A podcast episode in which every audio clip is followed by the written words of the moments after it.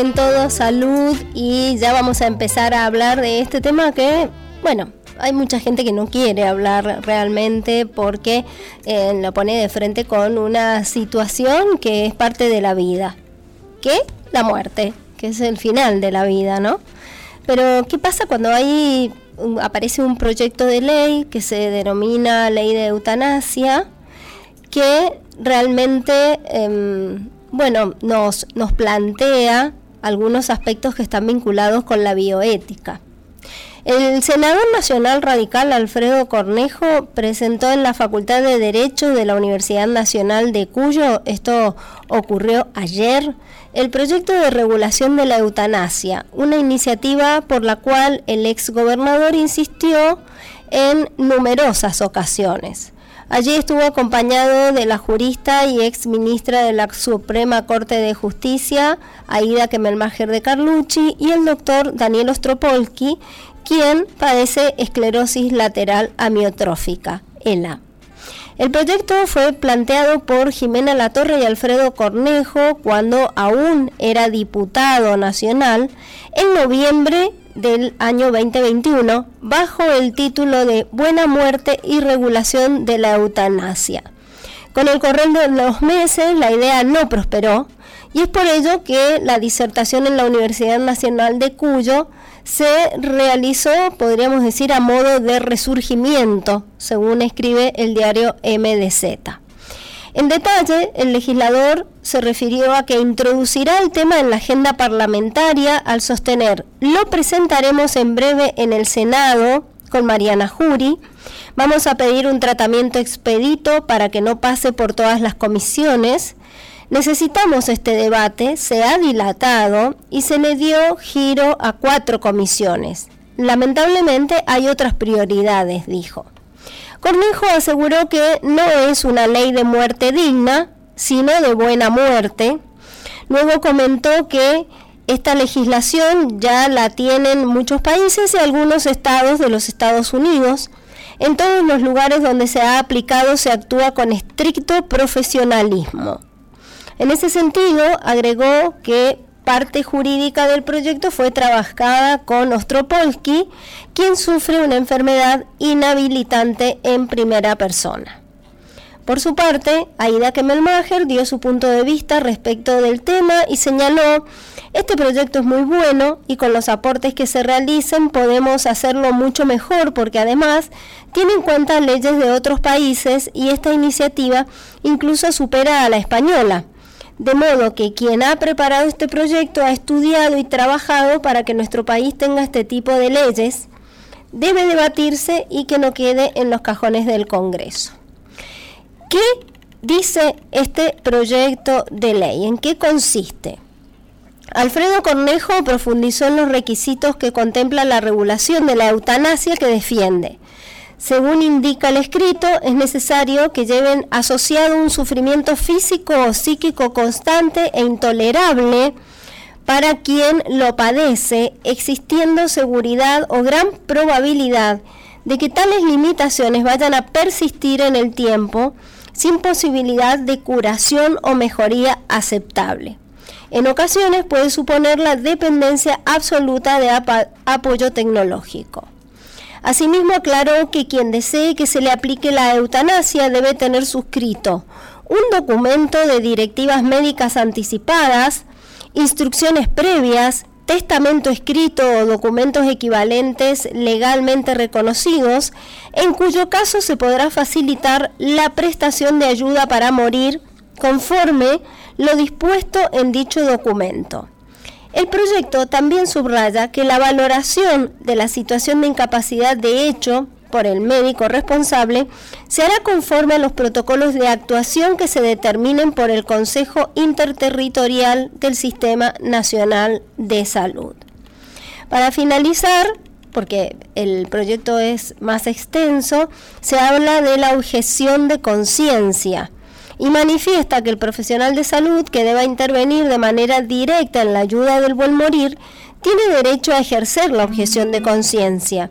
En este caso, deberá poder derivar a la persona para que sea atendido por otro u otra profesional en forma contemporánea y oportuna sin dilaciones, ya que asegura el proyecto que a partir de que se pida este, esta eutanasia, el servicio de salud tiene como máximo 10 días para cumplirlo.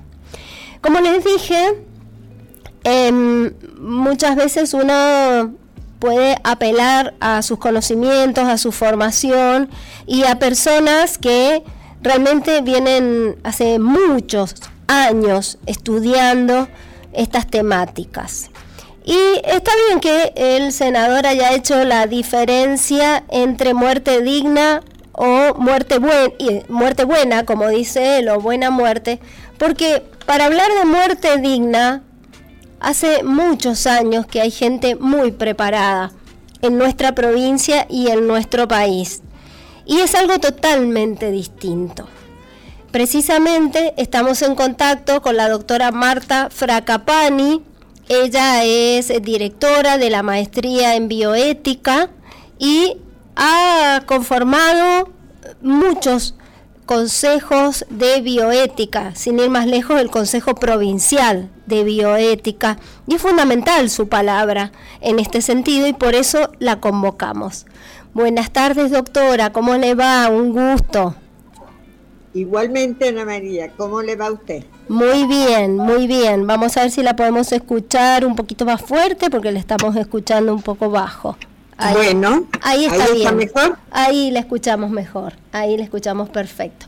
Bien, eh, a ver, ¿por dónde empezamos? Ya en varias de las cosas que yo leí que dice este proyecto eh, se choca con el ejercicio de la profesión de médicas y médicos, ¿no? Sí, sí, por ejemplo, eh, me quedó replicando cuando usted dijo que actuaban con profesionalismo los médicos. Eh, estamos tratando un tema que es específico de la bioética y por lo tanto lo primero que hay que hacer es acuerdos terminológicos, porque no dicen los estudios que hay, que son muchos, de qué se debe entender por profesionalismo, pero en, ningún lado se dice que hay que matar a otro. Entonces, esto es eh, para muchos médicos para muchos. Eh, va a ser una cuestión muy difícil porque no es solo contribuir o darle la receta, sino también derivar a otro. Y además hay tantos puntos que son de un uso muy, de un eh, estilo muy cuidadoso que hay que ponerlo, que eh, necesitaríamos una cuantas horas de debate, pero por personas capacitadas en un principio y que estén eh, capacitados para deliberar y em, ponerse, como dije antes, haciendo acuerdos terminológicos, porque, por ejemplo, yo puedo estar de acuerdo en un caso particular que, que es eh, que podría ser, que podría ser la excepción, pero no, no es ese teléfono que está por allí. Perdón, está bien, está bien, no se preocupe. ya, me, ya lo sacaron. Eh, pero podría ser, este, o sea, todo proceso de deliberación necesita seguir etapas que están determinadas a partir de la filosofía y que indudablemente merecen, por ejemplo, hablar de valores. Y em, hay suficiente evidencia como para decir que el valor libertad, que sería el de elegir que quiero morir y que otro me mate, podría ser em, una de las opciones, pero es que entonces el valor de la vida, que en todos los em, en la mayoría de los lugares que se habla de ética médica o de ética profesional en los distintos países, dicen que el médico debe mantener la vida. A lo mejor hacer una adecuación terapéutica de acuerdo a los resultados, de acuerdo a las posibilidades que tenga el paciente y de acuerdo a, a las posibilidades. Puede rechazar tratamiento, incluso que sean efectivos, pero es distinto pedir la muerte y que alguien la tenga que hacer. También la podrían hacer los abogados, porque ¿qué diferencia habría? Claro, doctora. Y en este sentido de hacer esas diferenciaciones de términos, me parece muy importante pensar en lo que plantea la ley 26.742, que se conoce como Ley sobre Derechos de Pacientes, Historia Clínica, el Consentimiento Informado y Muerte Digna, ¿no es cierto? Exacto. ¿Qué, ¿Qué aspectos marcan esa diferencia y eh, el concepto este de pensar que la persona pueda llegar a su muerte si tiene una enfermedad crónica de la mejor manera posible como enfrentado a que lo maten. Exactamente, podría ser que la persona tiene el derecho a rechazar tratamiento, tiene el derecho a, a no tener dolor, tiene derecho a no tener sufrimiento, o sea, todos esos son derechos. Pero los médicos también tenemos derecho a no querer matar a otro, porque realmente eh, podría ser un homicidio, por más que la eutanasia siempre tenga el consentimiento de la víctima.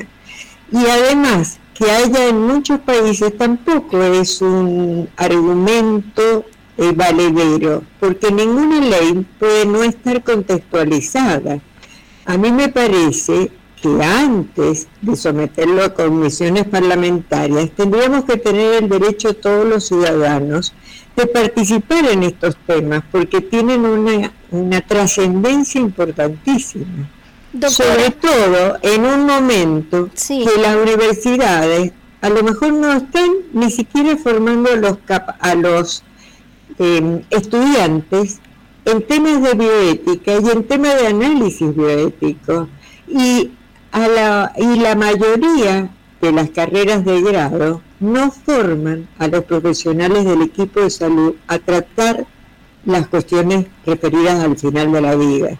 También hay otro déficit que tenemos, que es lo de cuidados paliativos. Por ejemplo, en el Hospital Norte se suspendió la internación domiciliaria para los enfermos que necesitaban cuidados paliativos.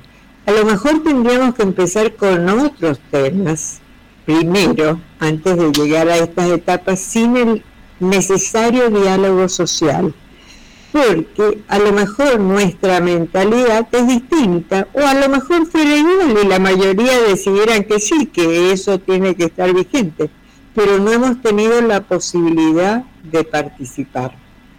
Claro. eso me parece que en toda democracia es una de las cosas trascendentes. Exactamente, doctora, y en este sentido, esta, esta ley que yo les estaba eh, comentando y que seguramente eh, deberían conocer muchos profesionales de la salud y no conocen, y es una ley que ya lleva varios años, del 2012. Bueno, eh, sería como el cumplimiento a rajatabla de esa ley, sería el paso previo antes que la decisión de matar gente.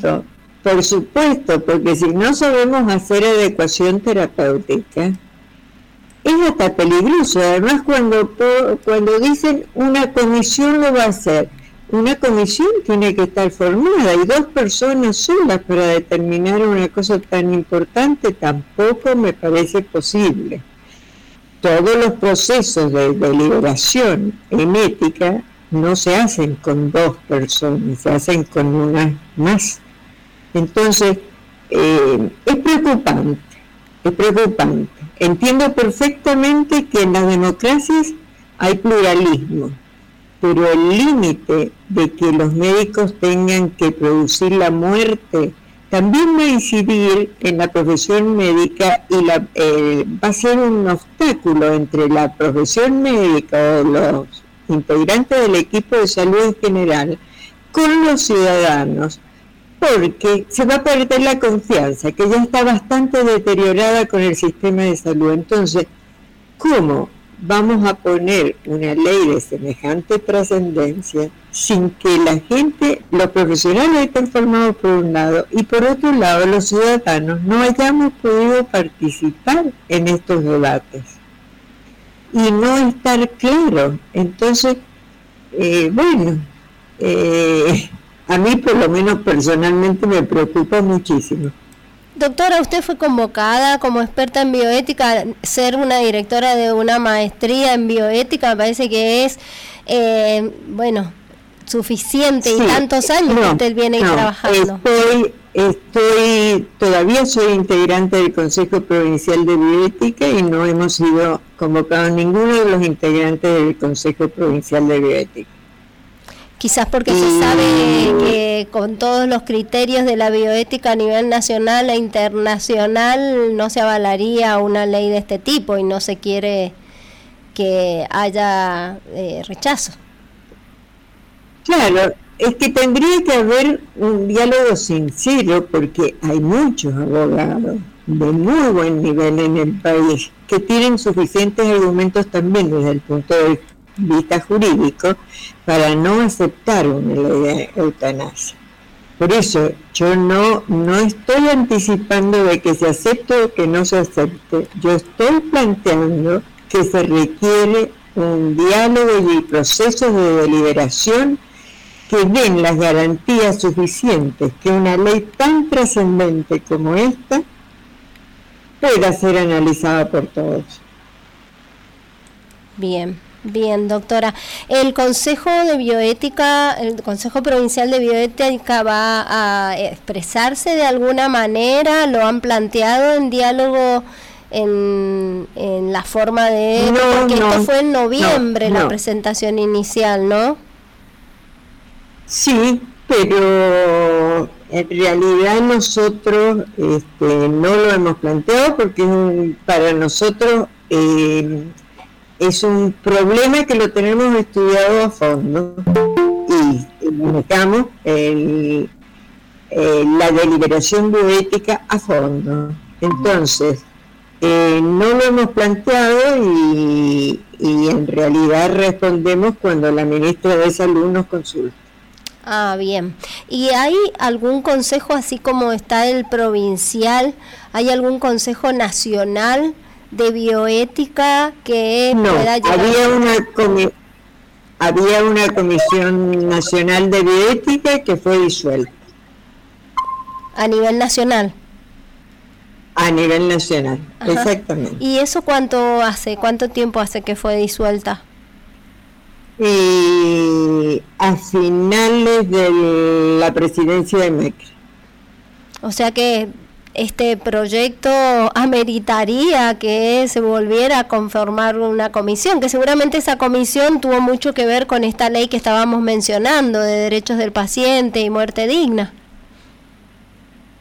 No, no, no, no. En esa, en ese, en esa ley de derechos del paciente a nivel provincial sí fuimos consultados y sí participamos y se hicieron algunos cambios importantes como por ejemplo una famosa coma que decía que todo enfermo con enfermedad terminal, progresiva y sin tratamiento, eh, no había que tratarlo. Con ese criterio, aunque no fuera terminal, crónica decía solamente, eh, un paciente con hipertensión arterial o con diabetes podía ser indicación de no tratamiento.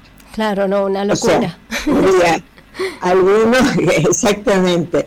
Pero por eso es saludable em, el diálogo entre, entre todos y sobre todo tiene que haber expertos que eh, aclaren el, o sea, que presente argumentos y los argumentos de cada una de las distintas opiniones que tengan los ciudadanos, bueno, se plasmará una ley.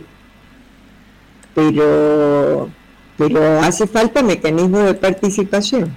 Claro, quizás por eso no prosperó en diputados eh, que sí, es cierto, hay, hay normas que son importantes de debatir en el Congreso de la Nación, pero quizás no es por eso que no se debate esta, sino porque no tiene consenso. De todas formas, eh, sería interesante que se organizaran mesas de trabajo y de debate para llevar al Congreso donde no hay especialistas, sino legisladoras y legisladores, el mejor proyecto posible si es que realmente esto pudiera llegar a legislarse. Claro, y además el derecho siempre va atrás de los avances científicos y de lo que la gente piensa. Va atrás, no adelante. Entonces, si no lo tenemos, no está claro en el equipo de salud y no sabemos qué piensan los ciudadanos, bueno, no parece ser la opción más prudente hacer una ley de este tipo. Bien, doctora, le agradecemos mucho por este contacto, este análisis y vamos a seguir de cerca a ver qué ocurre con este proyecto de ley que el senador Cornejo presentó el año pasado en diputados. No se trató, ahora dice que va a pedir un rápido tratamiento en la Cámara Alta, lo cual es un proyecto de ley que debería ser tratado con el tiempo que merece y no rápidamente así como lo está planteando. Muchísimas gracias. Bueno, gracias a ustedes.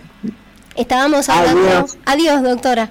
Estábamos hablando con la doctora Marta Fracapani, ella es especialista en bioética y nos estaba aclarando algunas ideas respecto de lo que se puede esperar si prospera esta ley de eutanasia.